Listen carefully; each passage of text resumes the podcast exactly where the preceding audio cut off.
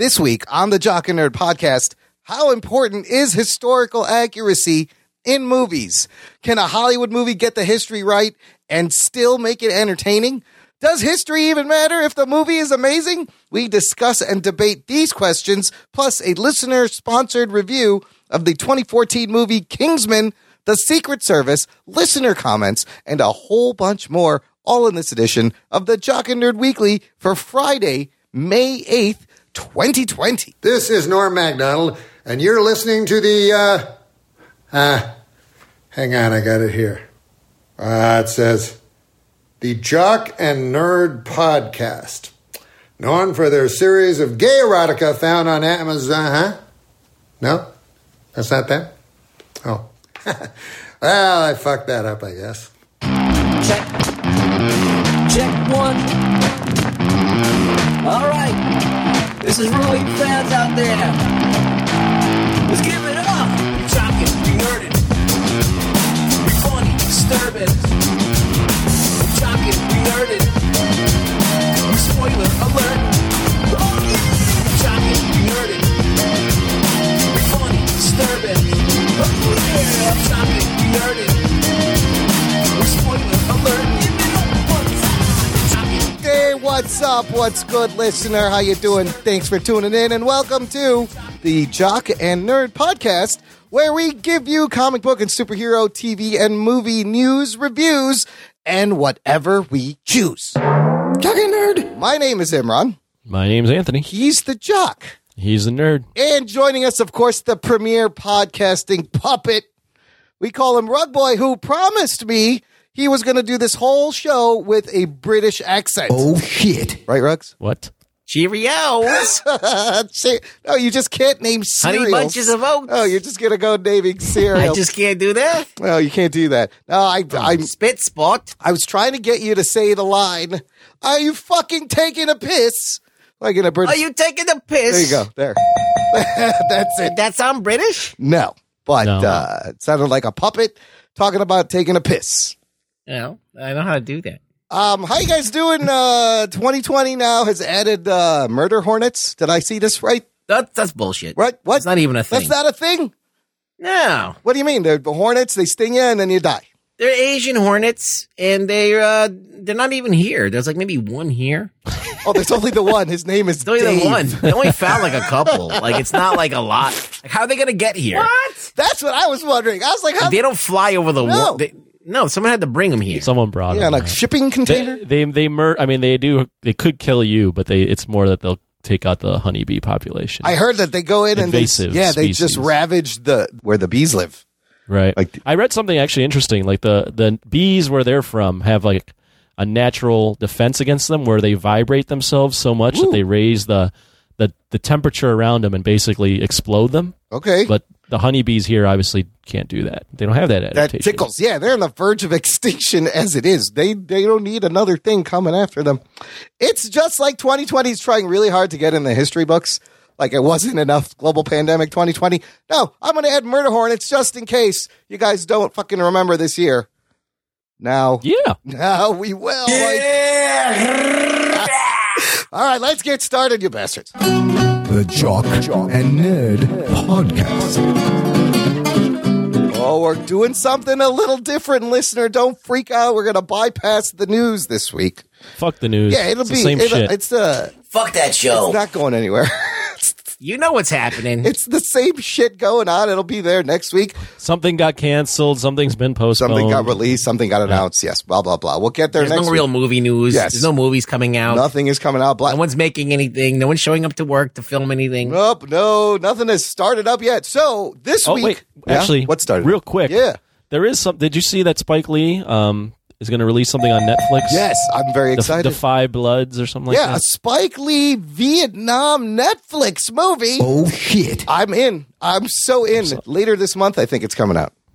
Yeah, I'll check that out probably.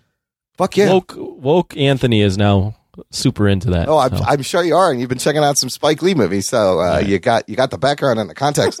Look, this is where all the Uh, t- woke Anthony came here today. yes. He's here today. Woke, woke, woke cinephile Anthony is here today. Oh, That's like- actually like- a great segue into our topic for the first half of the show, Anthony. That was prompted by you. Uh, so I'm, you know, this is great because I didn't get to do any work. I'm just going to turn it over. Uh, take take over, Anthony. Oh, I would say I would say it's prompted by me, but also prompted by listening to not only our listeners but Rugs Boys reviews on Patreon about how he reviews movies. Ah. So the first time this came to my mind though was when I was watching The Hurt Locker. I watched it and then I watched some videos after and there was a bunch of like bomb squad people that were like, This is bullshit. so I mentioned that on my review and Seth Morgan um, messaged me Yeah. and he mentioned that, you know, I, he had picked Braveheart for me to review and it's one of his favorites and that he had mentioned like, you know, just give it a chance. Don't necessarily look at the the historical accuracy of the film. Yep. Just watch the film for what it is because it's it's not a documentary. So I was like, okay, yeah, yeah, you know, I get that. And then I, I watched the film, and then I also watched afterwards after I reviewed it how historically inaccurate it is. And then listening to Rug Boy's uh, take on movies, he had mentioned that he and you can interrupt me if I'm wrong on this. He had mentioned that he likes movies that have uh, that are about based on true stories or on history because you get to learn things and uh, you get to you get to basically see um, the the story's kind of written for you. What else is there, Rugs, that you had mentioned about Well, that? basically, what I said was is that real life doesn't follow a Hollywood uh, There you go. convention, Right. That's yeah. And if they do a movie correctly, which not a lot of them do, which you're probably going to point that out here, is that they just Hollywoodize everything. They put like conventional Hollywood fucking bullshit into into movies. So when they're able to do a movie that's accurate somewhat, it's it's interesting because what happens in life is more interesting and There than something go. that somebody can write. Sometimes, a lot of the times. Off the top of my head, I couldn't remember the exact wording, but there you go. Yeah. Um, so with that in mind, I was like, man, there's a bunch of like conflicting stuff here because Yeah. like I love, I I enjoy some of these movies, but then I realized that they're not historically accurate, and I'm thinking to myself, should I let this affect me, Right. or should I just be like, no, it's Hollywood? You know, we I looked at a bunch of movies. The movies that came to mind for me were The Hurt Locker that I recently saw, Braveheart, Argo, things like that, uh, Titanic. Uh, there's a bunch of different movies. Yeah. But I I posed it to the nation. You know, what are your thoughts on when films take liberties with adapting history and true stories? Does it ruin your enjoyment of the film? Are you able to still be entertained because it's a movie and not a documentary?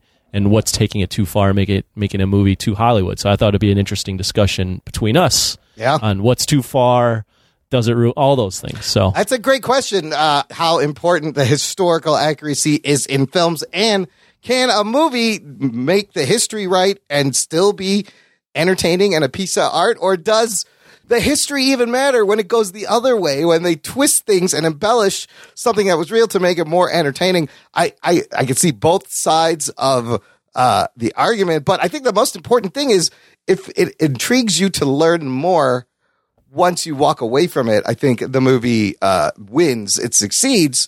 Uh, but there are some, there are some for like history buffs, and I'll read some of the comments that are just so glaringly, obviously wrong, and for and it just doesn't make sense. So, and then again, do the filmmakers have a responsibility? How do you balance?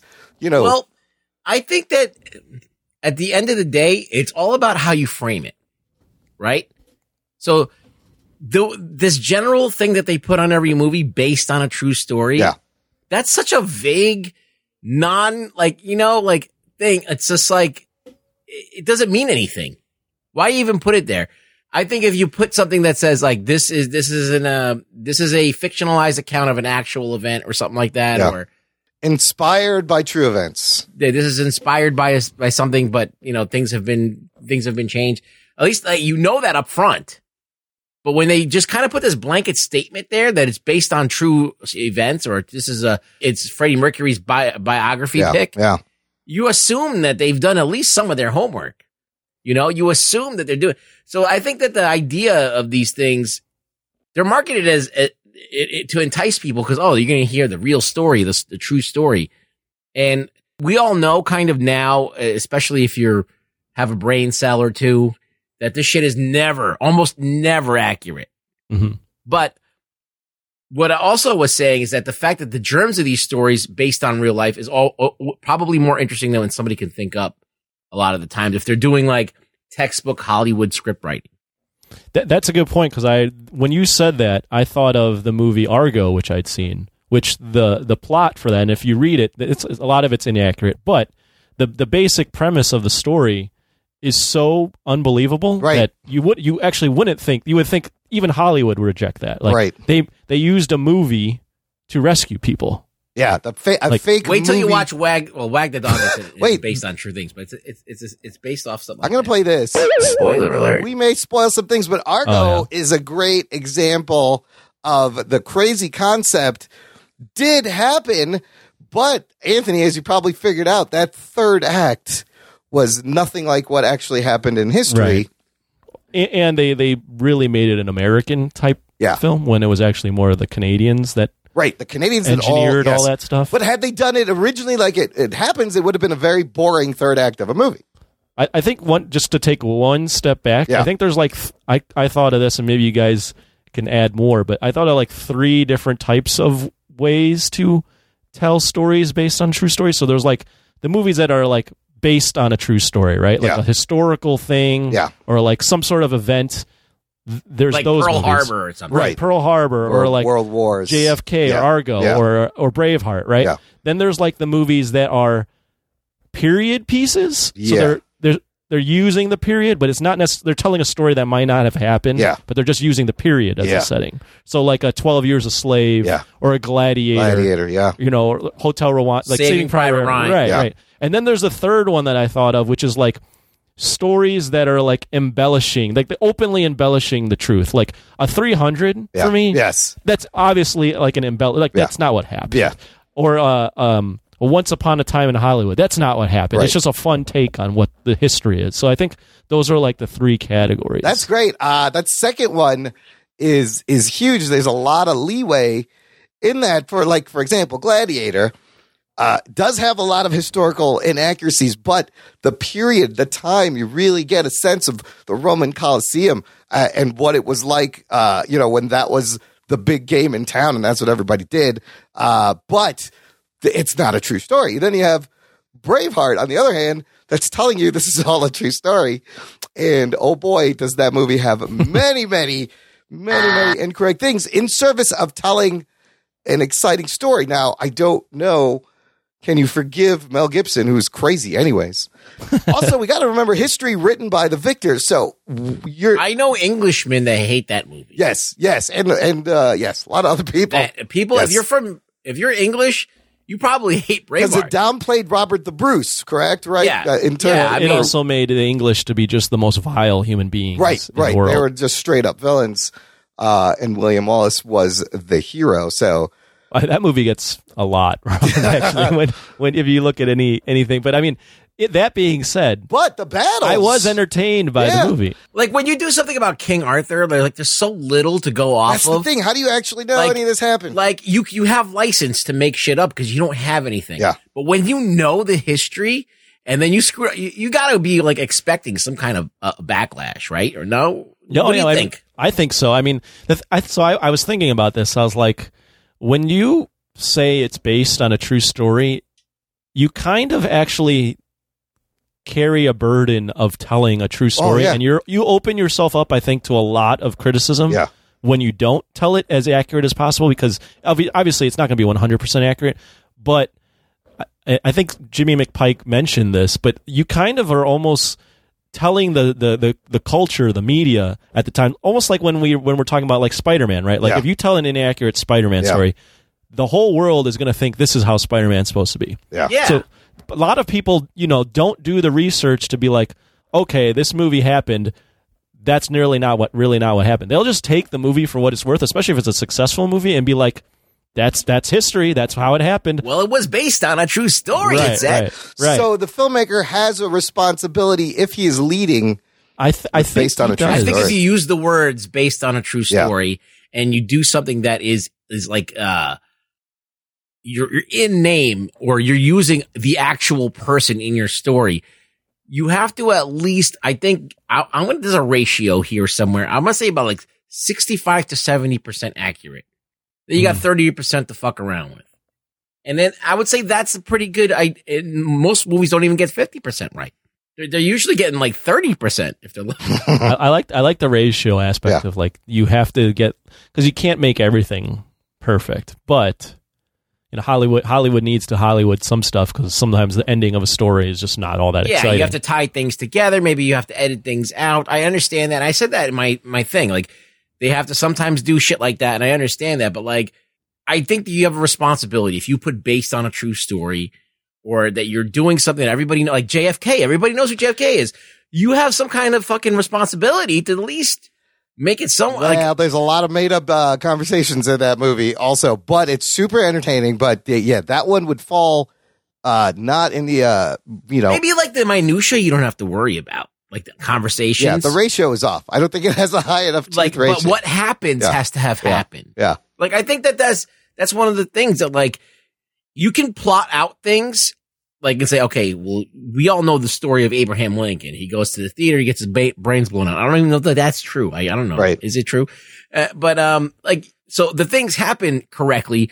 What he says to his wife, we don't know if that's true, but like at least the things happen correctly. Like and and and the responses are correct, and and, so like you can do it. I, I don't know why. Um, I feel like what Hollywood does all the time is it's so looking for ideas, and sometimes the best ideas are in reality. They'll just pluck the idea they think is interesting, and they just fucking use that, and then they strip everything else away. I'm like, well, if you're gonna take that, like, take some more. Like, at least give that person credit or that person's life some meaning by actually exploring that person and not just making up your own character and you using that story. You know what I mean? I feel like if you're gonna tell the story of my life and just replace me with another fuck, I think that's fucking douchey. yeah. You know? should should we read the comments and then react to them, or do you want to go over some of this stuff you have? Uh, let's go over the comments because I wanted to say you did throw this out to the nation listener. Yeah. Let us know what you think. Do his, historical films should they be accurate? Join the Facebook group Jock and Nerd Nation. It's a closed group for our listeners, but we can have some of these comments can uh, help us shape the conversation. right, Rugs. What were you gonna say? I was like, well, how do you feel about it? Like, uh, these films that you've seen, you feel like that you can't, like, if you could just watch them and not give a shit if it's accurate or not. Yeah. Does that help you enjoy the movie or is that, did you think about that before or like, is that something that you're thinking about now? In the moment i'm like this is I'm, I'm enjoying the movie it does kind of when i watch some stuff and it's like oh this was wrong oh this was wrong oh this was wrong uh-huh.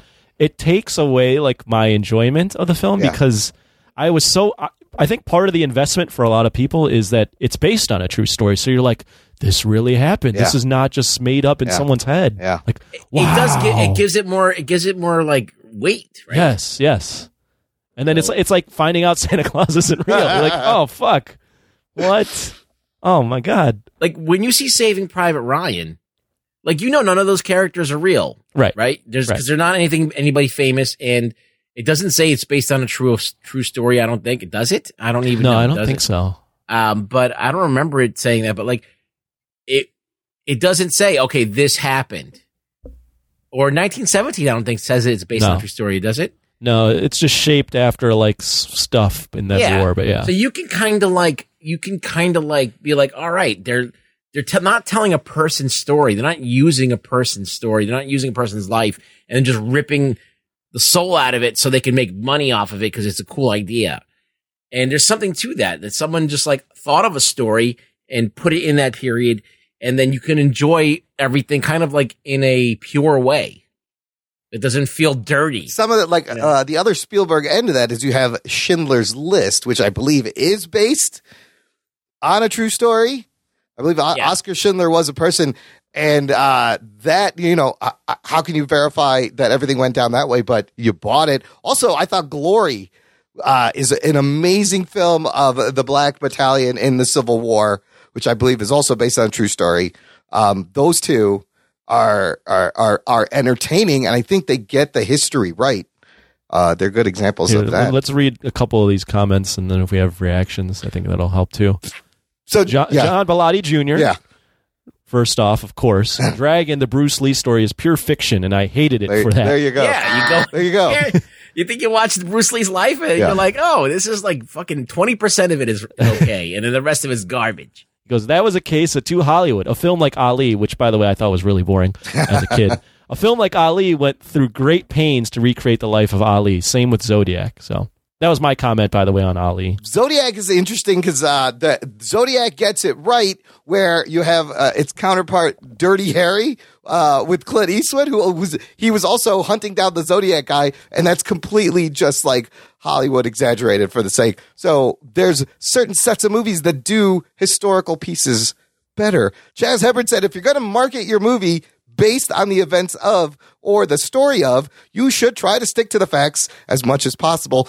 If it's a compelling enough story to want to make a movie out of it, the real events are probably plenty interesting and don't need the writer to add fictional side plots. But in a movie like Once Upon a Time in Hollywood, I don't expect accuracy and kind of enjoyed Tarantino messing with a well-known event Well, the name is Once Upon a Time in Time. history. you know? Yeah, he's telling a story. But but it's so funny that movie Once Upon a Time caused so much uproar because he played around with Bruce Lee.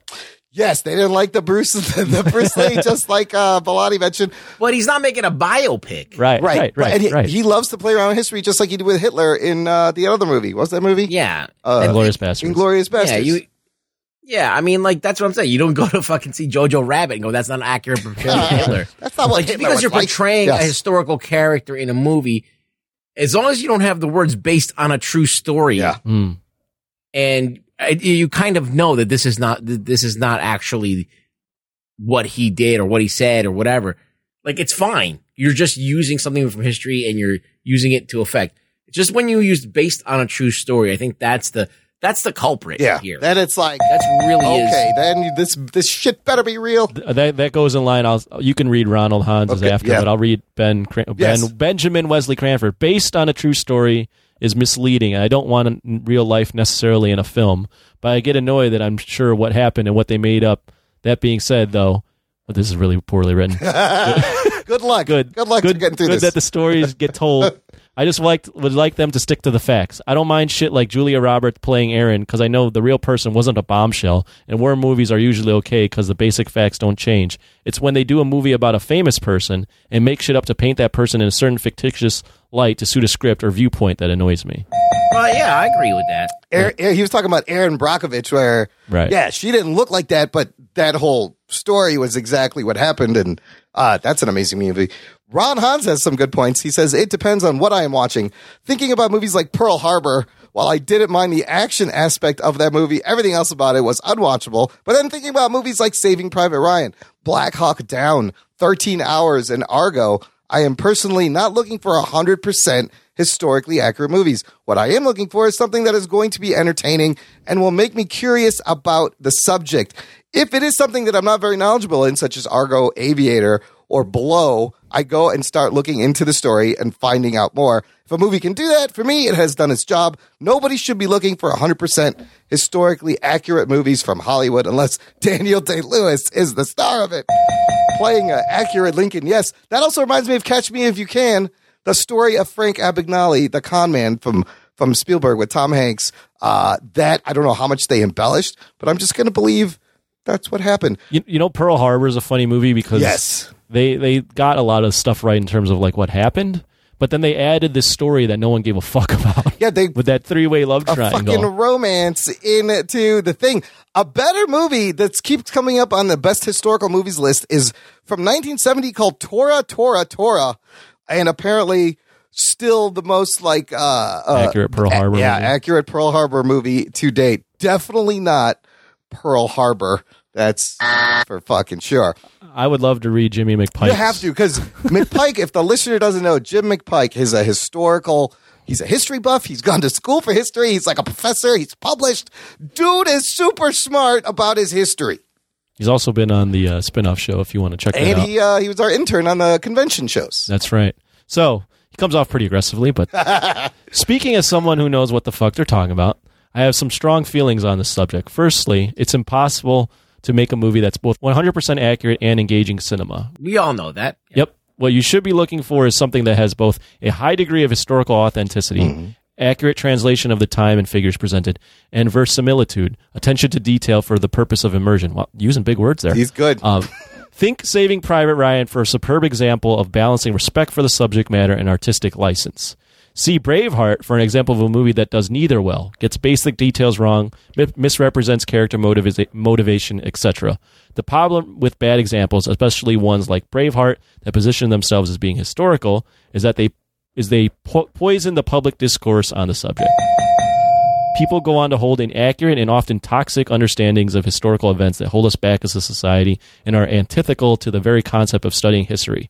300 is the most relevant example as it misrepresents a historical event on almost every level and understand it was a lot of it was deliberate stylization for on-screen effect and plays into a narrative that is used for justification for hate crimes to this day. That's not okay. Damn. Oh shit. Okay, so, So then- there's a lot of good discussion points here. And then we'll get to the Braveheart What, stuff wait, wait, wait, wait. Can I just ask what the hate crimes in 300 is for? it makes the I think the was it the Arabs, the, The Persians. Persians. Oh. It makes Oh. the Persians look to be like devils, basically, like oh. monsters. Oh. Like when Really? the yeah, when the yeah there, there there's I mean it I don't completely like I'm not on like completely on board with it does, when the I don't Persians know. I think that's a little bit of a strap. I mean, look, 300 is you don't know that you know that you're what you're watching is completely not possible. right, right. There's no way that you think that this is real. That's why I put I put 300 in the category of Yeah. like a fantastical. I mean, there History. is there was a battle at Thermopylae, but Right. they didn't call it that. They might have written based on a true story, though. Yeah, I think there was like we'd have to, he he probably would know, Yeah, but yeah. the, I think what he's pointing to is how they make the the Persians out to be like these absolute monsters. Yeah. So that comment about this, we brought it up before, and here it is: is that the problem with these movies is they poison the public discourse on the subject. If I'm going to play devil's advocate, I you could say that movies aren't necessarily uh, a, a historical document, uh, much like a documentary. Well, what what responsibility do movies have is the question. they have a responsibility to be entertaining. Once you I- once you throw on that Yes, Based on true on a stories. true I think that one. I think that yes, that is a shackle. You're throwing that, and you're shackling yourself to something that's true. And e- it's either if you write based on a true story, or you're doing a a movie about uh, you're using a person in the title of your movie. You know, unless you're like doing Abraham Lincoln Vampire Hunter, right.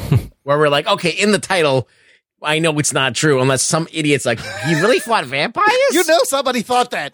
There's definitely What? a dude out there who still thinks like that. if you're doing Abraham Lincoln and you fucking and all of a sudden he's killing vampires and like you don't really show everybody that you're doing this as, as a joke. in the Spielberg's Lincoln with Danny Day Lewis, it showed him as kind of a different version of Lincoln that not a lot of people knew he was like that personally, but was uh, supposedly accurate.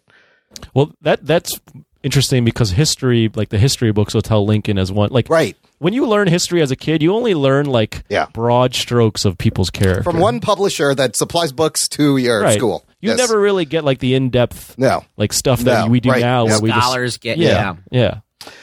So Should I finish off the Jimmy McPike stuff? Well, yeah, on, but I uh, want to add. We're gonna we're gonna segue with this because I wanted to ask you. Now you watched Argo, you watched Braveheart. Did finding out that those movies were wildly historically accurate uh, hurt your entertainment of the movie? Also another one to throw in there is actually Social Network, which Yes. is actually pretty inaccurate. I- Is it man? Eisenberg get, was a they, great. well, they, I mean, they, there is the stuff, but like Eisenberg was is not that obtuse. They made out uh, the Napster guy to be a just complete like yes, rapist, which is not. I mean, the real life uh, dude is way more awkward than Jesse Eisenberg was even playing. Probably. no, no, you're talking about uh, Uh, what's his name? Zuckerberg. Yes, Zuckerberg's like a, if you listen to any of his interviews, he's like a college kid. he's. I think he's a robot. like- Yeah, but he's I mean he's he's not that guy. yeah, Um. The, so the Social Network is even. great I mean, movie though. Fuck. it's it's I don't know like it I, as I said earlier it does kind of like feel like oh man really we we we didn't we didn't get this one right either Fuck. I mean, Argo is tense and exciting, and it has you. And the Braveheart, the battle scenes are incredible. Like you mentioned in a review, like those are that's not CGI. That's fields of people choreographing a fucking battle, and it probably why- looked they like need, that. Did they need did they need to make it called Braveheart? I don't know. I mean, did they need to, need to make it William Wallace's story? Well, let's get to William Wallace. Anthony, you want Jimmy McPike broke down all the ways that the movie is historically inaccurate. Why don't we Yeah. go? You will go back and forth. You do the first one. uh number one there's no evidence that to prima nocte being a thing much less edward the first instituting it in scotland That's the thing where you just you get to do whatever you want to a, a it's place. when you when the nobles of one country get first dibs on anyone that gets married. rape or whatever they want. Yeah. And, uh, number two, the dress of Wallace's soldiers, belted plaid and blue face paint, is flat out wrong. The wearing of kilts didn't begin for centuries after the First War of Scottish independence, and the woad face paint was from pre-Roman times, and how widespread the practice was is a matter of debate. Also, Wallace was from the lowlands, so he wouldn't have worn a kilt regardless. This is probably like the biggest criticism this movie gets, right? Anthony, did you did you see? About the kilts? Yes. Uh, yeah, I did. I mean, I saw that. The, it's. I mean, that's a that's a thing. I, I, the the big. Well, these next couple are pretty But funny. so basically, they wouldn't have been wearing kilts at all, right? they wouldn't have been wearing Okay. kilts. They wouldn't have had. They never wore. They the blue face paint. That's not. Yeah, okay. They just took. They took things from. They would be like. Scottish, we gotta have kilts. It would be like like if they took things like the those white like wigs from Americans. Yeah. Like, and they threw Oh, yeah. those on our like soldiers of now. Yes, and then had them like paying bagpipes, but then also had them the bagpipes be like camo. the George something like. Washington wigs. Yes, Yeah, that'd be right. great. It, that, I think that's kind of like how I it- would love to see that. that'd be great. Uh, the Battle of Stirling Bridge, the one with the freedom speech, prominently prominently featured gasp a bridge. this was crucial to how the battle played out as it mitigated the English cavalry advantage. well, there was no bridge at all. And No, he there was, was no he bridge was just like the on a hill in the they middle were on a they were in in a a field. they were in a field. I actually this is pretty funny. The the big the big thing that William Wallace did in the movie is they he goes, you take your your your you come around and you flank them. You flank their archers. So you just like make it look like you're running away and just flank their archers. And then I watched a video and I was like, this this idea like. Any general that would have fallen for this would have been a just a complete moron. Like, oh, they're running away. Yeah. They're not going to flank me by doing this. Fucking oldest trick in the book. Four is great if you want Uh, to read that. Isabella of France was nine during the events of the movie. It's gross they aged her up for a sex scene. Oh shit. Uh, also, Edward II was bi and liked his wife just fine. People have taken same-sex lovers throughout history, and it went it only went unspoken of starting in the Victorian era. And in your review, Anthony, you mentioned that like the I forgot there was I I, I want to hold on, hold on okay, one second. yeah, We still have people that are fucking can't get with this idea with people having same sex lovers, like now. yeah. So you're telling me in the Victorian era it was just like, yeah, Oh, dude, I think they. No, I don't think- believe no, that. I think they were. I think. I think uh, that I think that if you were if you were royalty, do whatever the fuck you dude. want. That, but yeah, but There's people that didn't think it was like. think I, about. don't, I don't think. about the gay French king, like the, the stereotype of a gay French king from back in the day. Like it was absolutely uh, all out in the open back then. oh yeah, they didn't give a shit about it, but I didn't think that everyone was just like uh, applauding it. I think that it was just you was the you your royalty. Do whatever the fuck you Yeah, want. yeah, that's what they You can't. You don't. You don't have to tell. You don't have to worry. Uh, apologize for anything you do. There, there is like an underlying thing on the internet where, um, well, that Mel Gibson is homophobic, Oh, and that shit. he was playing up that Edward was gay, and Ah. that like he was, um, like because buy of this. yeah. You know, what? I actually don't buy that he was doing that. I, I think he was playing up that the guy was gay, but there's a scene where he throws out his lover throughout the window, and it was like a they some someone was like this could be interpreted as like a hate crime. I think he just does it. The the king, uh, long long shorts, just does it because he's just like showing like being take, throwing him as an example. Like fuck you. This is like this guy's inept. This is what you need to be. You need to be a tough guy. Well, and I also read, you know how like this, the girl dies in the beginning, and that throws him into the thing. That like that was all. There's no evidence of him. Oh no, yeah. beating a Well, girl. Him him fucking the the girl that's been aged up from nine. Yeah, is, is, that's is pretty crazy. amusing. Uh, and then the Um, last one, Anthony. Yeah, Robert the Bruce, who's the, the good guy, in all likelihood didn't fight for the English at Falkirk, the one Wallace loses. He isn't listed on the roll of nobles in the English record that were present at the battle. He did make a separate peace at one point, which was a dick move, but he still succeeded Wallace as the guardian of Scotland. Yeah, he finishes saying, "I greatly dislike this movie," and I asked him, Jimmy, does this movie get anything right? And he answered, William Wallace was in fact Scottish. It's about the only thing the fucking movie gets right. Uh, great breakdown, Jim. Thanks for sending that in. So I just from you guys with now he's given us some great criteria for a successful historic film. What are some other examples that uh, you think do that? Like I mentioned, Glory. I think of like Apollo thirteen. Uh, is is I actually read they got a lot of the math right in that movie. yeah, they talked to a lot of scientists. Um, I love uh, Gandhi. When I first saw Gandhi, I was like, "Holy shit!" I had no idea about Wasn't this guy. sleeping in beds with young girls in that one? He probably was. uh, that's was the, which was the style at the time. Yeah. Uh, but then Naked. Yeah. What other uh, what other examples can you think of? There's a movie called Gettysburg from 1993 that's apparently four and a half hours long Oh shit. Oh God. and like super super accurate as to the Battle of Gettysburg. So I, I think it's easier if I was going to be a filmmaker. Yeah. I think it's easier to try to tell a story within a period Yeah. rather than just try to tell the true story. yeah, yeah. I mean, like, I don't know. I mean, I feel like that there's so many. I think you open yourself up more criticism. this Sorry. is th- this is what I think, and it, I've watched so many documentaries where the impetus is to try and tell the real story as much as possible, and I find those fascinating. Mhm. So why wouldn't the movie be fascinating? Like, why wouldn't a dramatization of that be fascinating? it's true. So there was plenty of like, you know, you were watching the, the Michael Jordan thing. Yeah. Yeah. Great. Like Yeah. that's fucking riveting, right? To you, I haven't watched it, but you, from what you said, Yeah, I it's love it, riveting. So why would they change it if they made a movie? They would obviously because it's fucking Hollywood's thing, but they don't have to. Do you think it's just like writers that are just like, huh, let me just throw my two cents in here and make this even Yes. better? Now, like this isn't I think exciting. that well, I think that when you have a documentary, especially if you have a series, you have more time. You can like stretch things out a little bit. But um, if you have a simple enough story that's not that complex, why not? Like, I I mean, do like the thing where like you're trying to at least get seventy percent of it right. You know, I think that would be a nice, nice change of pace. Did anybody think uh, like Forrest Gump was a fucking historical piece?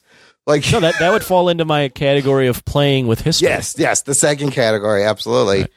The third one, actually. Oh, the third one. Yes. Yeah. No, this list is, uh, I'll put a link of this in the show notes because it brings up some interesting points. It tells you movies that got it right and movies that got it wrong. We just mentioned Tora, Tora, Tora and Pearl Harbor.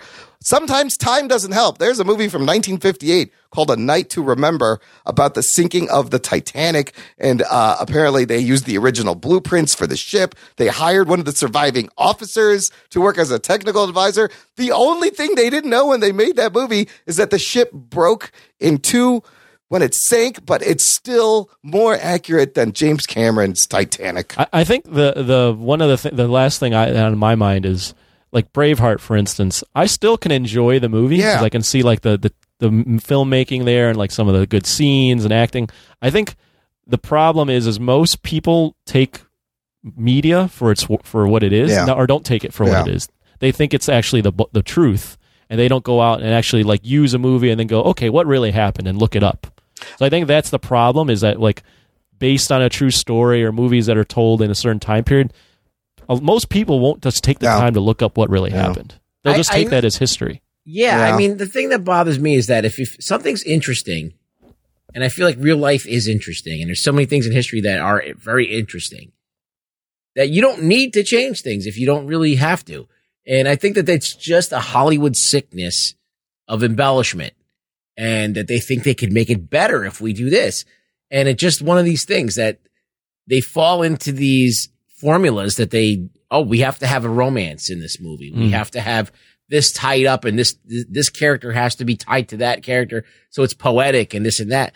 And I feel like that that becomes a trap. And that's why we have so much stale bullshit when we go to the movies now.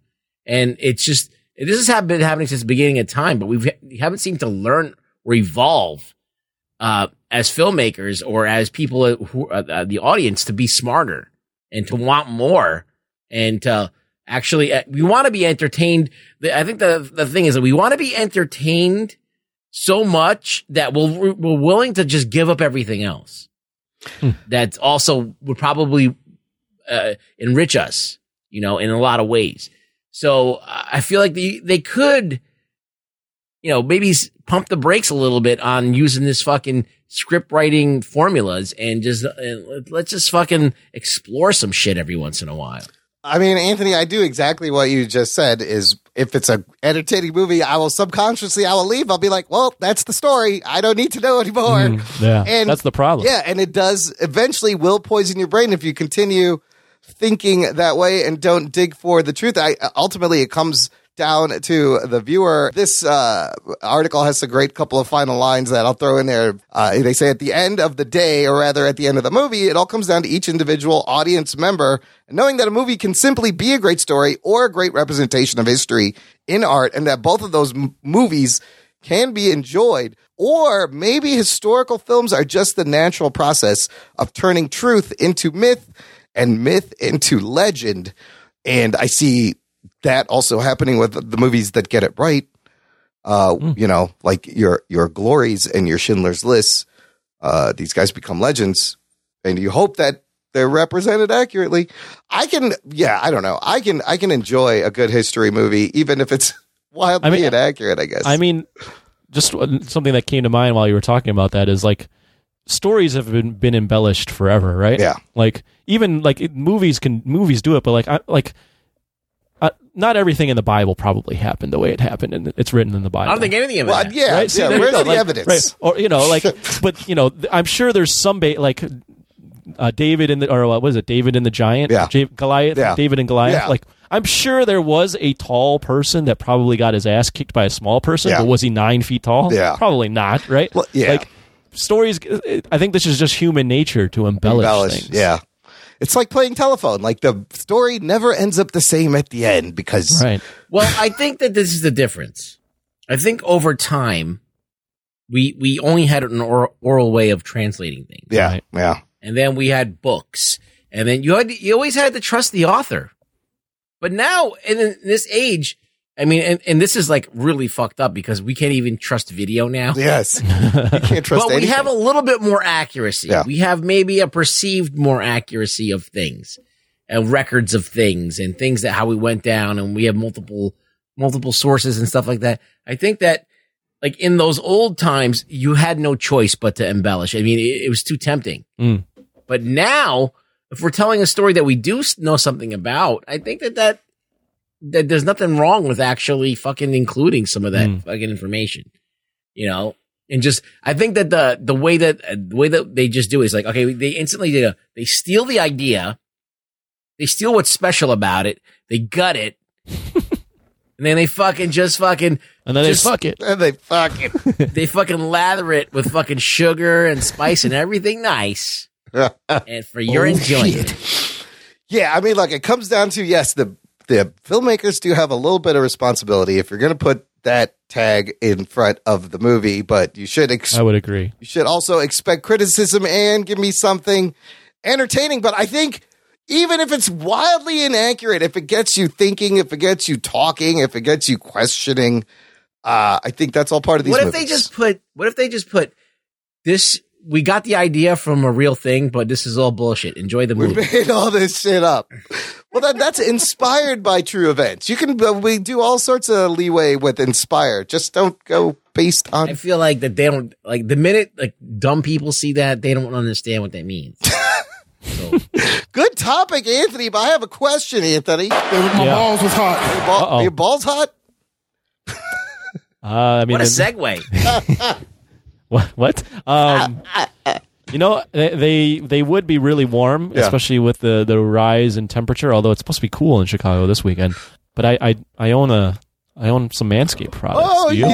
do. I Yeah. do too. We got to give a shout out to our awesome sponsor this month. It is Manscaped, uh, who offer these great trimmers. Uh, to keep your, your jewels, uh, all nice and tidy, to keep your Frankenbeans looking great. If you go to manscaped.com, you will get 20% off and free shipping with the code jock and nerd. Jock and nerd. Anthony, we have received our packages Oh, special Manscaped packages. So I want to real quickly talk about the latest thing that came out. They have sent us the Lawnmower 3.0. Like, I didn't think it could get any better than the oh. 2.0. I know. Let me tell you, I'm going to grab it right now. You got to come. Are you really Wait, grabbing what the? I am. Look, your balls or the thing? uh, both. I got The one hand on the balls, one hand on this awesome trimmer. But Anthony, you until you stop by, get your package. I just want to shout out to Manscaped. This lawnmower 3.0 is really nice. Uh, it's got what they call advanced skin safe technology. The motor is a 7,000 RPM motor. The battery life is better. It has a charging dock now that you put down in a, Wow. in a little thing. The grip before it was like a nice matte grip. Now it's a diamond textured grip. Feels great. And there is a light on it when you press. There's an LED light. It's also waterproof. So that means in a power outage in the shower, you can You can see your You can trim your shit up. Absolutely. Rugs. Uh, we don't have one for you because they don't have a blade that cuts cotton, unfortunately. That's okay. Yeah, it's not going to work. So, but this month, again, uh, if you go to manscaped.com, use promo code jock and nerd, you will get 20% off free shipping on all their awesome products. And, uh, you're going to make us look good, listener. Make us look good to Manscaped this month and they will extend the sponsorship and, uh, your balls will thank you. Anthony, are you excited about getting the 3.0 here? You know, I, I didn't realize we needed the 3.0 until you made that hard sell, and now I'm like, what I've been doing my whole life without the oh? 3.0? You're also getting a nice Manscaped t-shirt and, uh, the package includes a travel thing and the ball deodorant and all that fun stuff. I, I feel like jumping through my window like 80s action style to just go get I'm this. thing. coming now.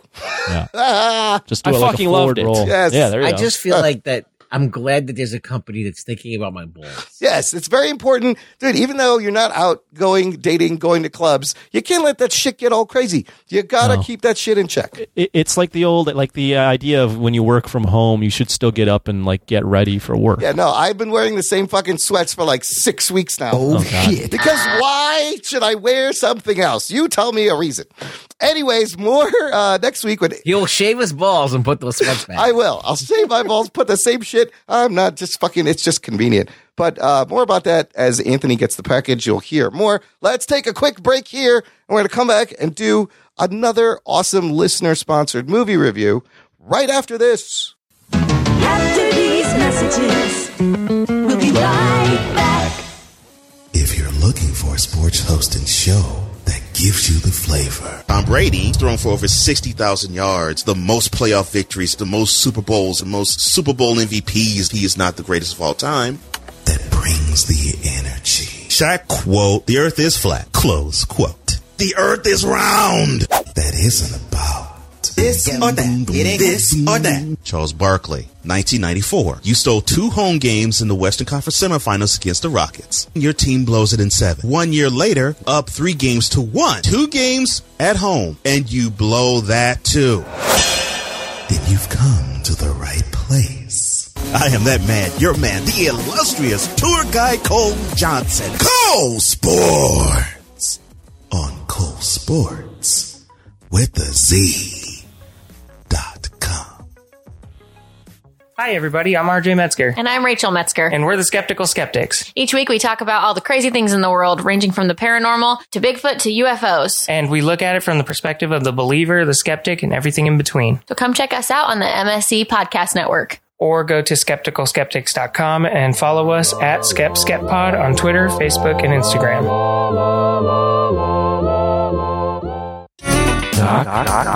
and Listener, if you're enjoying the show, join our cool fan club. Visit jockandnerd.com slash Patreon. It's like uh, Jock and Nerd Plus Max Premium. There's uh, tiers, there's swag. Everyone gets bonus content and early access to the shows in an exclusive RSS podcast feed just for you. Uh, continuing to put out Corona binge reports, which are real quick movie reviews, uh, mostly by Anthony. Anthony, you got you got another great list of movies uh, that you put out this week.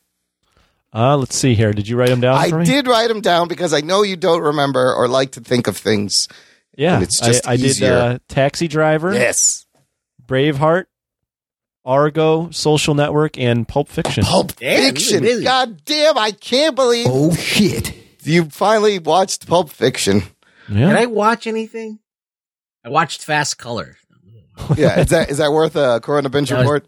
No, Check all those out when you sign up. I mean it wasn't horrible, but It's it's okay. It was on lists of like great superhero com- superhero movies, No, comic book it's movies, and. I tried to watch it, and I don't even remember what the fuck I was watching. it's incredibly boring. It boring. was a little slow.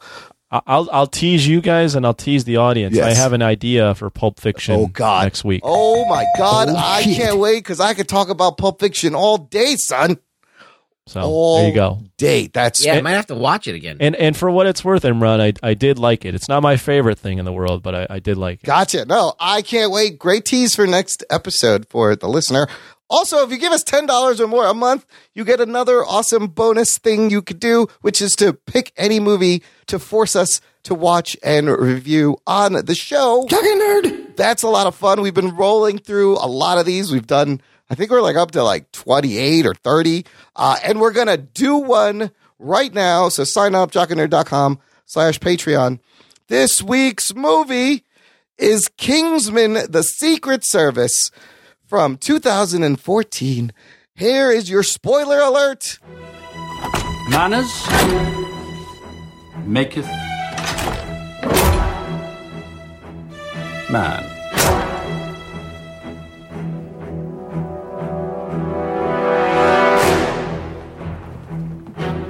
Do you know what that means? Then let me teach you a lesson.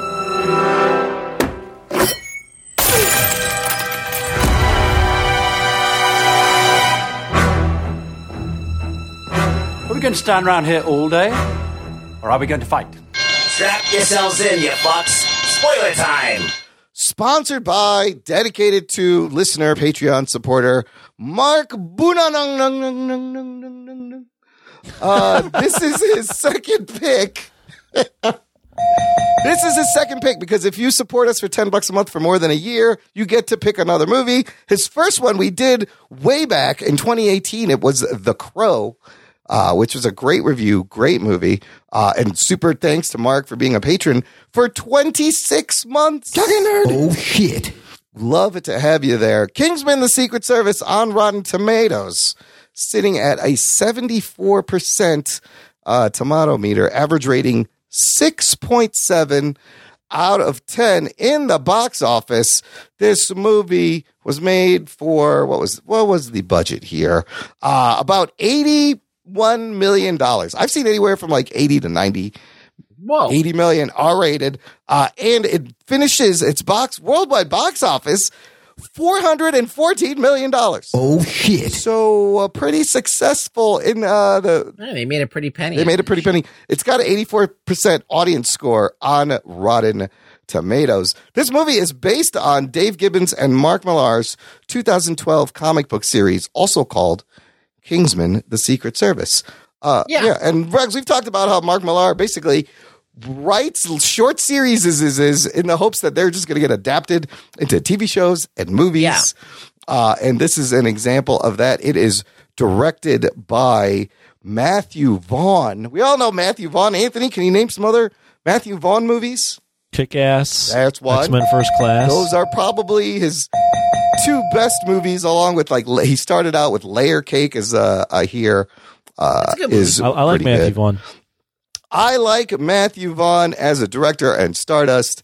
Um, also starring Colin Firth, Mark Strong, Jack Davenport, Samuel Jackson's in this. Mark Hamill has a cameo. Taron Egerton, Sofia Boutella, Michael Caine, and a bunch of other great supporting cast. You have to say Michael My, Payne. I'm Michael Caine. Yeah. Well, Master Wayne, why are you always trying to kill yourself? Uh, Shoot the dog. Shoot the dog. Anthony, this is the first time you have seen this movie? It is. Okay, interesting. Let why don't you give us uh, the jock recap plot synopsis here? Sure, it's it's basically Matthew Vaughn's tribute to the British spy genre, The Bond films. mixed with superhero films. Um, it's just the, the basic basic plot is um, there's this secret organization of well dressed gentlemen that protect the world, and uh, there's a new enemy with Samuel L. Jackson that's trying to destroy the world, and uh, Colin Firth recruits uh, this kid played by uh, Ed- the Egerton kid. Yeah, Taron Egerton. Aaron Egerton, whose dad was a Kingsman and uh, died in service and saved Colin Firth. So Colin Firth kind of feels like he owes this kid to be his mentor. Eggsy. And that's it. Yes, and Eggsy obviously isn't as quite as polished as the rest of the recruits, but there's also, uh, of course, if you're going to do a Bond movie, you're going to have a wild uh, bad guy and uh, a whole plot to uh, take down society, uh, which they fight during this as everyone's training and getting picked. Rugs, you've seen this before, right? Yeah, this is like the second or third time I've seen it. So, you know what? I'm going to start with the opening thoughts because this may surprise you guys a little bit. I've seen this movie and I watched it again recently, and by all intents and purposes, I should love this movie. It's got action. It's it looks great. It's based on a comic book. But watching it again, I remembered like I don't necessarily like this movie. Wow. Yeah, no, I don't hate it, but I don't like it. I never, there was something about it that I just didn't connect with me. It, it didn't, it wasn't memorable. And watching it again, I was like, why do I not, why don't I like this movie? And I came up with some points I'll get into. The movie definitely has merit on, you know, the performances, the way it looks, the way it's shot. But overall, it's just too much of a mash of tones and I don't think the bad guy works. And I'm like, uh, I'm not, I don't, I don't care for this. And that surprised me because I love X Men First Class and I like Kick Ass and I like Matthew Vaughn. I like some of Mark Millar's work. It's just, uh, it seemed a lot of this works better in the comic and not in the movie. That's, I'm really being honest. Like, Wow. yeah, this movie, I don't, either I don't get it. It just didn't connect with me. Anthony, what did you think first time watching this movie? First off, I like Matthew Vaughn, and uh, I thought this was really good. I thought it was pretty solid. It's it's for me, it's the like the perfect blend, not perfect, but it's a really good blend of what would seem like a really cheesy movie, but just the way he stylizes the action, just the the nature of the Kingsman, the fact that for whatever reason the hell it cracked me the hell up. Samuel Jackson has a lisp. it's just and the the bad guy having like the legs, like the, it just it's it's a weird mix of things. But for me, it everything kind of was good. It, Huh. it- I, I feel like Matthew Vaughn. uh, I like uh, Kick Ass is one of my favorite movies. Yeah. I liked First Class. I think he does a really good job of of mixing like weird things in in superhero films and coming out with a product that uh, is is digestible for a lot of people. That, okay, that's interesting. I mean, I think this a lot of this rests on the shoulders of Mark Millar. Yeah. Who wrote Kick Ass, who wrote Kingsman, which actually was called The Secret Service when it Yeah. came out as a comic book. But he writes these things, these comics, uh, as like these four or five issue things, and then they take on, a, and then all of a sudden they're adapted into movies. And uh, I think he's worked with Vaughn before, so they vibe together. They get the vibe. So, and they they make they've made Kick Ass an enjoyable film that's quirky, and this is a, also an enjoyable quirky film. Rugs, what what are your opening thoughts? Do you can you get where I'm coming from though? Like why the movie didn't quite Well, hit? uh, this this is not. I mean, I guess this is also to be blamed Mark Millar for because a lot of the shit's half baked. yeah, Like when you make a five issue uh, movie pitch Yeah. in a, into a comic Yeah. book, like you don't really develop anything to a degree, right? yeah, yeah. So everything feels like half baked, Yeah. and like this movie feels half baked. It's like just the pitch of the story and not the fleshed out story. Well, I feel like that they try. I think they tried to like bake it when they made the movie. Like in like okay, like Matthew Vaughn's like okay, we're gonna have to work this out or do this, do that, do that. Like the the graphic novel has like it's basically they call out a lot of celebrities and it's very like Ah, poking fun at celebrities yeah, and stuff like yeah. And uh, because like uh, the bad guy's trying to take all of the these so called high class people, celebrities, people like that, preserve them. So there's a lot of jokes with that. yeah, um, they're all kidnapped not in this movie. Yeah, well, they're all kidnapped. He's got Iggy Azalea in the basement there, and, and Right. some other like you see on the There's TV. like yeah, so they, they Yeah, toned that yeah, down. Yeah, Uh, that comedic aspect of it, they toned that down a little bit, and they kind of like concentrated more on Eggsy and and uh, and uh, his uncle. see, I'm I, not, yeah. not his not not his uncle in the movie, but it's uh, Colin Firth. oh, Colin Firth This is his uncle in the book. Yeah. Okay. Yeah. So, um, but anyway, I enjoyed it when I went to the theater. I didn't think it was the best movie I've ever seen. I just thought, I'm like, hey, that was a fun little movie. I thought the ending was a little bit, uh, meh, but like, I watched it another time, like just kind of like it was on and I was just fucking hanging out and I let it play. And then I watched it again with purpose to review it today.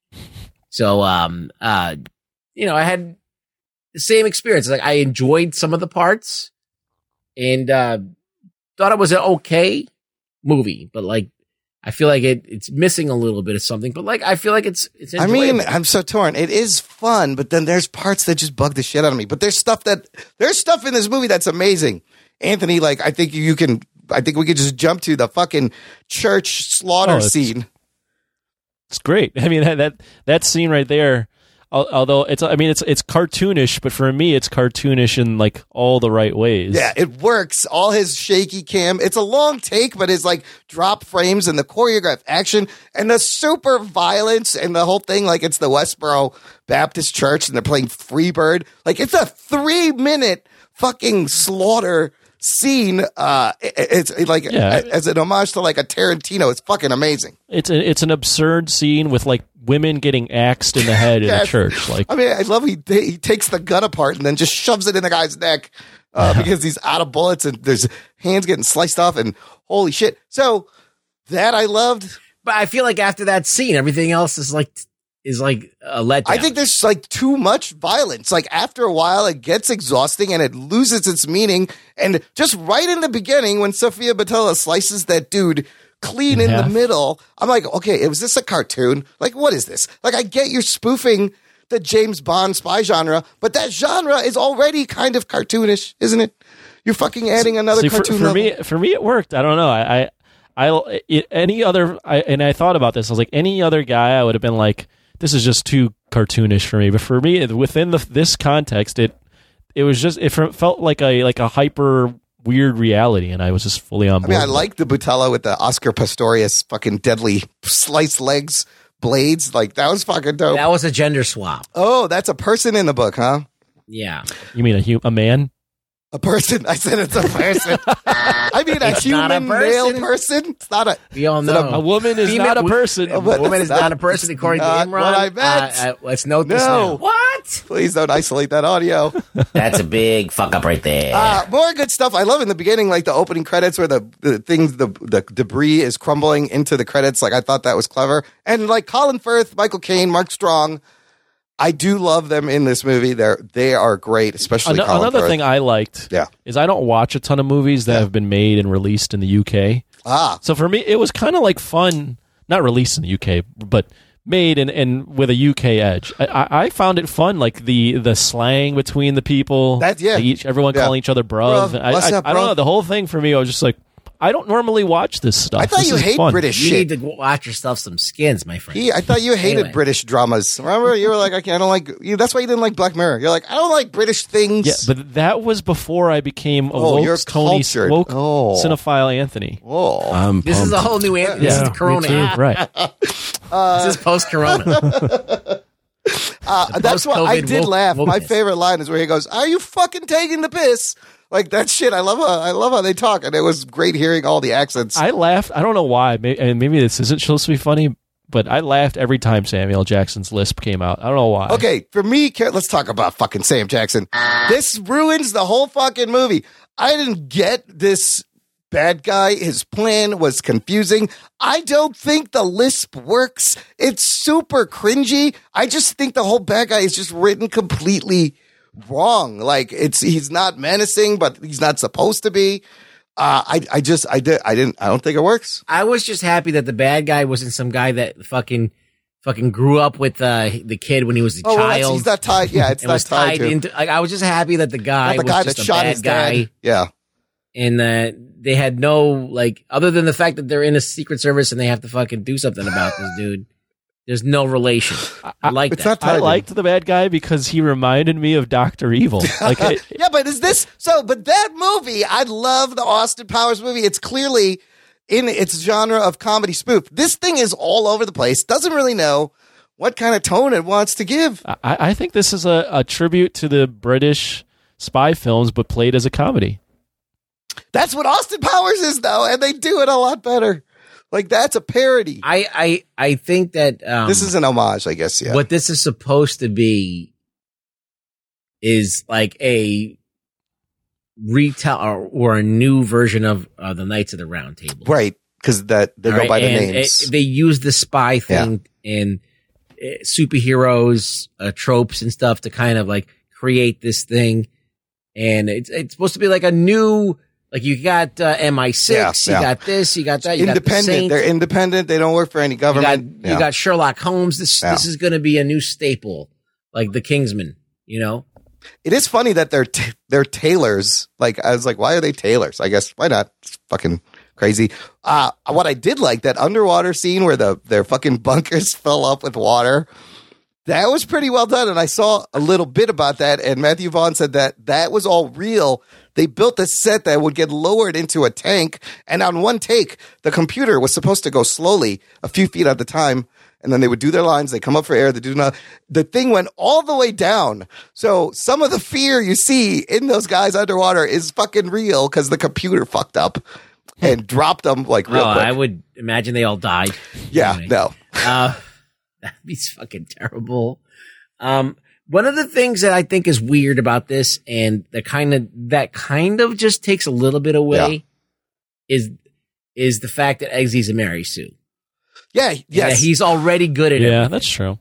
So I feel like that if I'm gonna fucking criticize Mary Sue's in general, you gotta fucking call this one out as well because he's already good at Yeah. everything. Does gym does the, the gymnastics thing translate to like, oh, he could do parkour now, and then at the end he never reloads his fucking gun. He's just shooting for fucking five minutes.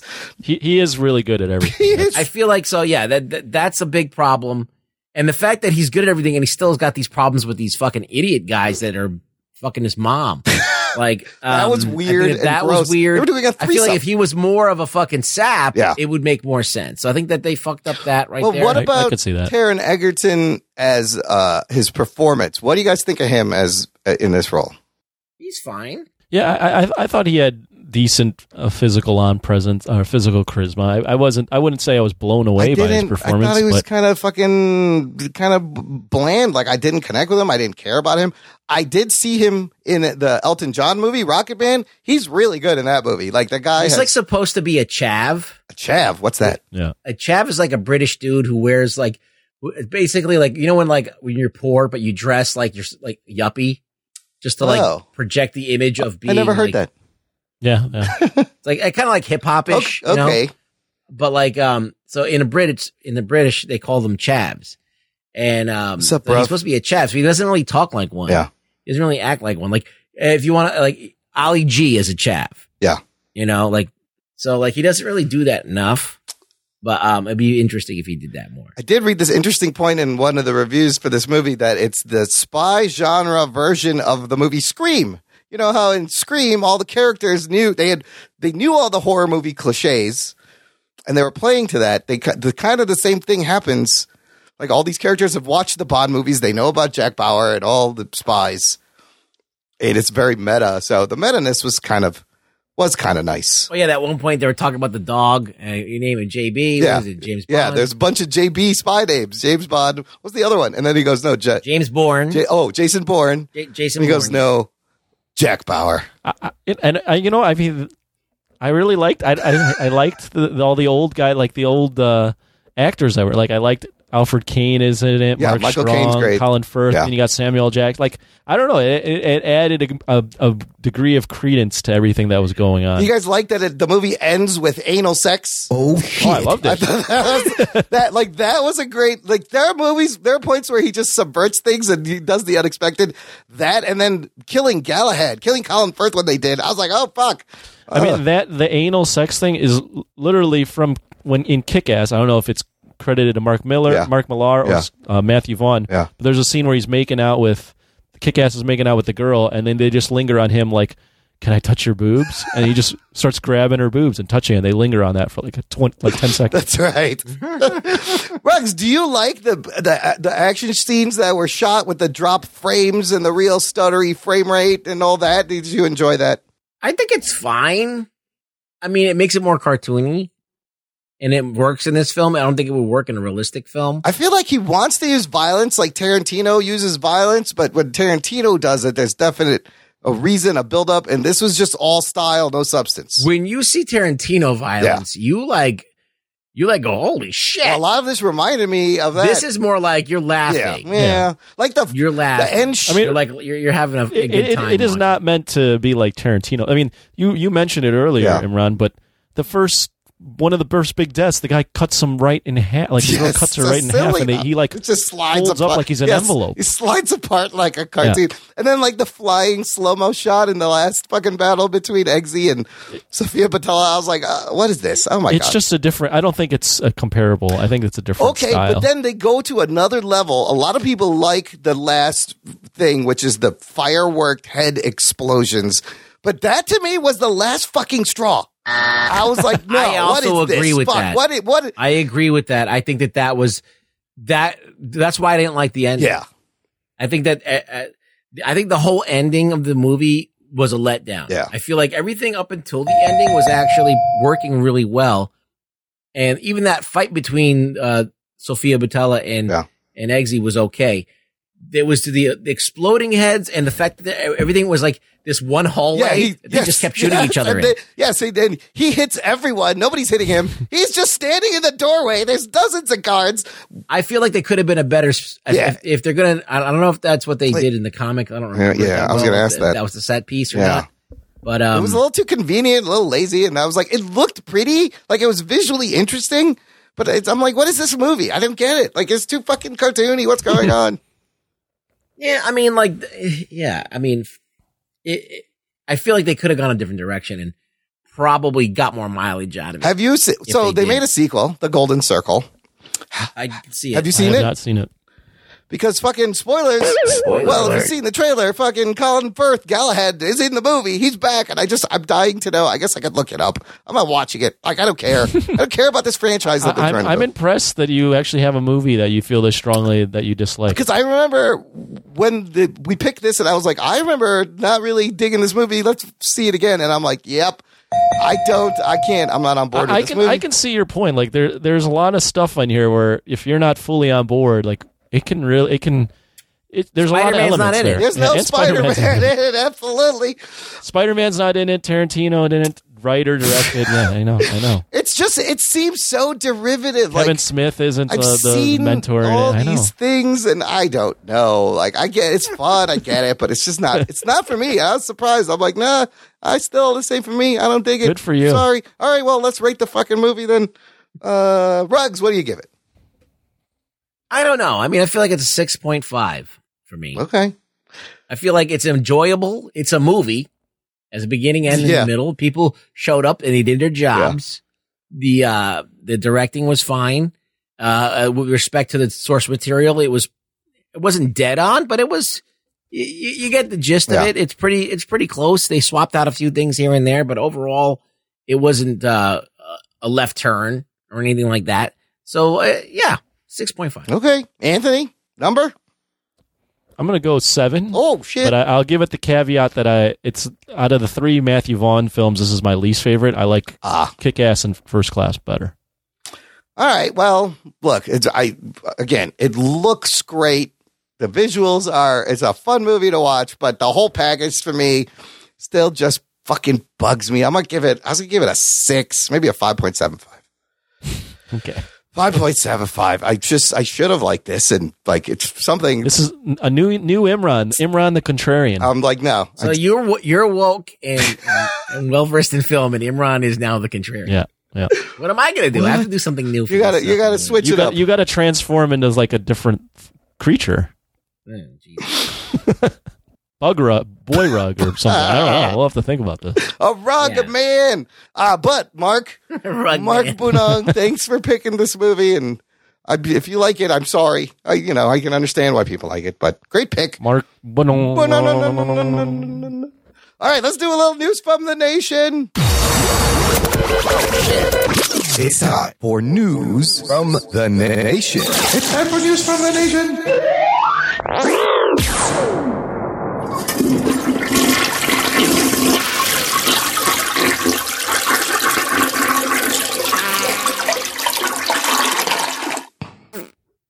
Tasty. I got a couple of messages here sent uh, by some of our listeners, starting with David Milofsky, who sent me a message saying, Can I sponsor a review of Brick? I feel like you guys all need to see Rian Johnson firing on all cylinders Seen it. and understand that Knives Out is the rule and Looper and Last Jedi are the exceptions. Brick is Rian Johnson's first movie. Yeah. Uh, you can sponsor a, a, a review, of course, David Malofsky. Just, you know what to do. What do you think, Anthony? Would you be interested now that we've seen all these Rian Johnson movies to see his first film? Brick? Yeah. Yeah, I'd watch Brick. I know Delhauer loves that movie. He's he's. I saw it and I don't remember anything. You don't remember if it's good? I, I'm telling you, I'm a I'm a new person. You, I you know. throw a movie in front of me. This is amazing. I probably will like it, and I will be more than eager to watch it. We're all in. Malofsky, hit that PayPal button, send a donation. We'll get it done. Unless it's Cannibal. Holocaust, I'm not watching. You're not that shit. watching that one. You got to draw the line somewhere, huh? Someone asked you to watch that? No, I was fucking around. Jimmy Graven sent us an email. He says, Hey, fellas, I'm taking it back four years to the email days. Even though I don't email as often as I used to, rest assured, I'm still listening every week, loving the content. You guys are kicking ass. Kicking nerd. Just some tidbits for each of you. Really want to hear Anthony's recap of The Last Dance. He and I have talked about those Chicago Bulls teams since we grew up in that era. Can't wait to hear it from the perspective of a Chicago kid who lived through that era. Would love to hear your thoughts, man. We'll pause for comments. Anthony, you know, I don't have like extensive thoughts because I've just kind of been. It's not like something I've been watching and and analyzing. It's just more I've been living living in the moment, reliving some memories, and then also learning about things that I wasn't having a fully functioned brain to remember. Yeah, yeah. Um, like the early '90s Bulls, I don't really know about. The late '90s Bulls, I know a lot about. Yeah. But some of the story, like the Rodman stuff, all that stuff is really interesting. Yeah. If the biggest thing for me is it's just unbelievable the stuff that went on then that would never happen now, such as Rodman going on vacation, Yeah. the GM just breaking up a dynasty, Yeah. um, Pippen being like super underpaid, like all these little things that I'm just like, wow, it's just a completely different era. But I'm I'm thoroughly enjoying uh, the Last Dance. maybe do like a jock talk when it's all over. Uh, Perhaps, Uh, I the, the last two episodes were great. The uh, the bit about how hard it is was to be Michael Jordan, where you literally would could not be alone ever. Like everywhere you step out, there's just mobs of people. Seemed like a nightmare. Wait, let me ask you this real quick. Did you hear Ken Burns' comments about the Last Dance? Did we talk Uh, about Mr. this? Burns from The Simpsons. Not yet. Yes, exactly. Excellent. No, do- No. document documentarian Ken Burns. I don't know if we No. mentioned this. The guy who's done the Civil War, the Vietnam documentary. He says it's bad journalism, The Last Dance, because Michael Jordan is producing it. Oh shit. So he was fucking talking shit. But Jordan seems very honest in this at the same time. Uh, I, I, what I would say is, um, if if he's got a problem with it, why doesn't he make a bunch of money and produce his own shit? You make your own Bulls documentary. I mean, it's one thing, at least from the horse's mouth, at least you have some kind of direct. Yeah. Yeah, I'm sure it's skewed. Yeah.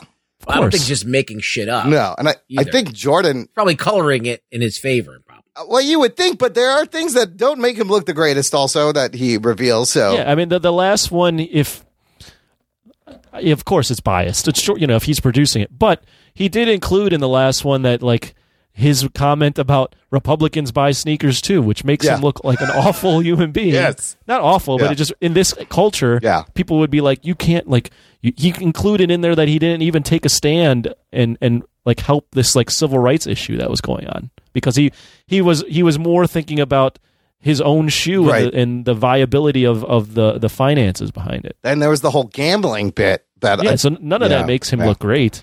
I love that he was like, "Look, I like gambling. Uh, I don't have a problem. I just like gambling." While he's wearing sunglasses, looking all shady. Yeah, I- mean, they also include a thing where he's like compared to Ali, and they're Oh, basically yeah. saying Ali is a greater Yeah, person to remember because at least he took a stand. I just think he was probably sitting on all this footage and had it shot, so he had to produce it. Okay, moving on. Moving on. Uh, Jimmy Graven says, also excited to hear Rugboy break down the la- latest season of Westworld. Really great sci fi mind bender in the vein of Christopher Nolan. His brother Jonathan co created the show. Rugs, you'll definitely want to see the new season of Better Call Saul. Such an underrated show, and it's one of the best on TV right I'm about now. halfway through better. Uh, give us some quick spoiler free thoughts on that uh, finale of Westworld there, Rugs. well, I need to like rewatch it because I feel like it was so abrupt. I think I couldn't get a handle on exactly. yeah. I mean, the basis is is that okay? So they create um they create the hosts, the robots, and they become self aware, and then they use the park and the robots in this weird twist to study humans because the end game I thought was to have immortality. So like they, I thought that the idea was that they could um take human beings and put them in the host bodies and they could live forever. Yes. Right? You can copy someone's essence Yes. into the computer, download them into this body that never ages, and then you have immortality. But then in the in the show, you realize that they can't do that without going insane, and then it's never been done properly. So then they had to go to this other method where they said, well, maybe we can't um, use it for immortality, but maybe we can use it to edit people. So like edit people's sicknesses, edit people f- from their thoughts and, uh, and uh, create like a more, I guess, a better society because we can, like we can edit a program and we can fix the problems and patch programs. Why can't we patch people? Cause now we understand the information how to make people work. And that's all interesting and all that stuff. But the way it played out was weird. And they had these all knowing computers that kind of knew everything and that were based and it was just kind of like there was a lot of things thrown and they should have just economized it a little bit. I think that having two separate computers that were omnis omniscient was like a little Oh yeah, too it was a little confusing. It was a crazy ending to be sure. I also thought Bernard's whole thing. I don't know what the fuck he was doing. Like that Yeah. was kind of all I don't know tacked on. But so again, spoilers. Spoiler alert. The craziest thing to me is that the Dolores' plan, uh, their plans just got all fucked up. I didn't see any of that coming. Major characters die, uh, and I was like, "Whoa, shit! Oh shit! That's pretty crazy." So I do think it asks a lot of great questions. And it, the action in it was actually pretty fun. the action was great. A lot of big reveals. And, you know, Yeah. uh, very high um, um, value, uh, what production value course, for everything. Of course. So uh, it's definitely enjoyable, and the acting is great. So I mean, yeah, it's one of the things you should watch. I, even though I just ruined it. We said spoilers. Uh, okay, moving on. Imran, Agents of S.H.I.E.L.D. is coming back at the end of the month. Geek boner. Are you ready for the final season? Hoping you'll recap the season premiere and make those two watch it. Oh no. Remember, I forgot all about this. They got one last season seven. It's premieres May 27th. I think it's a half season. This show is still on the air. It's been on the air for like seven years. So I'm excited. I, you, do I have to, do you guys even care? Do I have to force you to watch this? I, I could do the opening episode. Okay. It's going to be confusing if you haven't watched it because it's kind of like Legends of Tomorrow and they've traveled back to the 30s. Oh, no. Oh, shit. But yes, uh, before and uh, it's all crazy. But I'm going to watch. I'll be there. I miss those guys. Uh, and then he says, one suggestion for you all to watch is Succession on HBO. Show is outstanding. I watched the first ep- first couple episodes. It was interesting. I've been meaning to watch this. Everyone says it's a fucking great show. Jimmy Graven finishes. Okay, that's enough for me. Take care, guys. Stay safe and healthy. Jimmy the Geek. Talking nerd. Thanks for writing in, Jimmy. Let's do uh, some quick what are we watching and we'll wrap it up. Uh, I got two good things, but does anybody else want to start? Anthony, you got anything else you've been watching outside all those movies? Uh, just gonna be more movies. I mean, uh, The Last Dance, more movies, and literally every day it changes as far as what I'm gonna watch. So I'm not even gonna give any hints. That's exciting. because I don't really know. Sometimes I go into a day and I'm like, I know I'm gonna watch this, and sometimes know, I'm just like, we'll see what happens. Sometimes I am so envious of your position. I can't imagine like having all these classic movies that and watching them for the first time. In some cases, I'm disappointed with your reaction because you are watching them for the first time, which I think we will get into next episode a little bit. Yeah. Uh, but I get it. So, uh, Rugs, you got anything? What am I watching? Yeah, anything you watched you want to turn people I on? like, that he, I like that he asked that question as if we've never asked that yes, question on it's the like show it's before. not in the notes right in front of you. We haven't done this ever. I'm watching uh, Dumb, which is a documentary on Big Brother, oh. which was a skate magazine in the uh, late in the 90s. Oh. And uh, it came out in 2017, and I've seen it before, but I think I was so fucking stoned I don't remember. that sounds interesting. So I'm watching it again, and I fucking love it because this is the genesis of Jackass. Ah. This is where Mm. Jackass Ah. came from. I used to read Big Brother Yeah. because when I was a kid, I tried to skate. I tried to be a skateboarder. I was a BMX biker, and then I tried to How'd that- skate for a while. go? It was not good. not coordinated. And uh, but I had, I, but I wanted to skate so bad, so I like I was a poser. Yeah, yeah. So I went, and one of the things that I wanted to that I did was I read Big Brother. That's it. That was how I how Yo, I uh, did you have the clothes and the shoes and everything? I had the giant Yes, pants. you had the giant. Oh boy. Oh. Yeah, I had the giant Whoa, pants. not funny. had- For what it's worth, I still wear Vans. So All right. Well, but they're kind of Yeah, stylish this- now. but uh, Big Brother was this magazine that came out, and uh, basically a guy just made it to to be an asshole. like he made his. I'm making a magazine. I'm just gonna fucking hire uh like asshole guys, and we're just gonna fucking be. And that's how Jackass came about. Wait, it's called Dumb. What is it on? It's on, I believe it's on Hulu. Okay. Uh, yeah, uh, Jeff Tre- Tremaine, who the guy who does Jackass, Spike Jonze Oh, wow. was involved Wow. with, with Big Wow. Brother, uh, R- Rob Dyrdek. Um, so like all these guys that were skaters in uh, street skaters, uh, it's fucking hilarious. Like I, I learned so much about sex from Big Brother. I learned about fucking drugs from Big Yeah. Brother. I learned about fucking just obnoxious, stupid shit you could do, like lighting shit on fire, like from Big Brother. It was a magazine. It was so irreverent, and I, I'm- I'm thankful that I, I was a, I was one of the people that got to experience it before it went away and became Jackass. It sounds like a good documentary. I probably would enjoy that. I may check it out. You might love I it. I like stuff like that. Uh, I have two great things on Amazon. There's a new series just released called Upload. It's about eight episodes. It stars Robbie Amell. Don't let that discourage you because he's actually pretty good at this. Basically, it's, it takes place in the near future and it's about uh, how uh, in the future you can upload your consciousness to an afterlife uh, that looks like a resort or basically whatever social class, however money you have, you get put into the better resort. So Robbie Amell in the first episode uh, gets in an accident. His girlfriend uploads him to this resort and she kind of owns him. So uh, all everybody in the resort has a real life angel that comes in VR. That's like your customer service rep. So there's a little murder mystery. There's some fun sci-fi stuff, but then the romance between Robbie Amell and the girl playing the lead, his customer service rep, was really good. That romance actually is very, it's a very great storyline. So it's a quick watch. It's fun. Uh, it's kind of sci-fi. Uh, I enjoyed it. Robbie Amell, not bad. And then the other thing I watched that had me fucking rolling in tears, my sister suggested, it's called Middleditch and Schwartz on Netflix, featuring Ben Schwartz, that you may know from Parks and Rec, Jean-Ralphio, and Thomas Middleditch, who Rug Boy is Richard from Silicon Valley.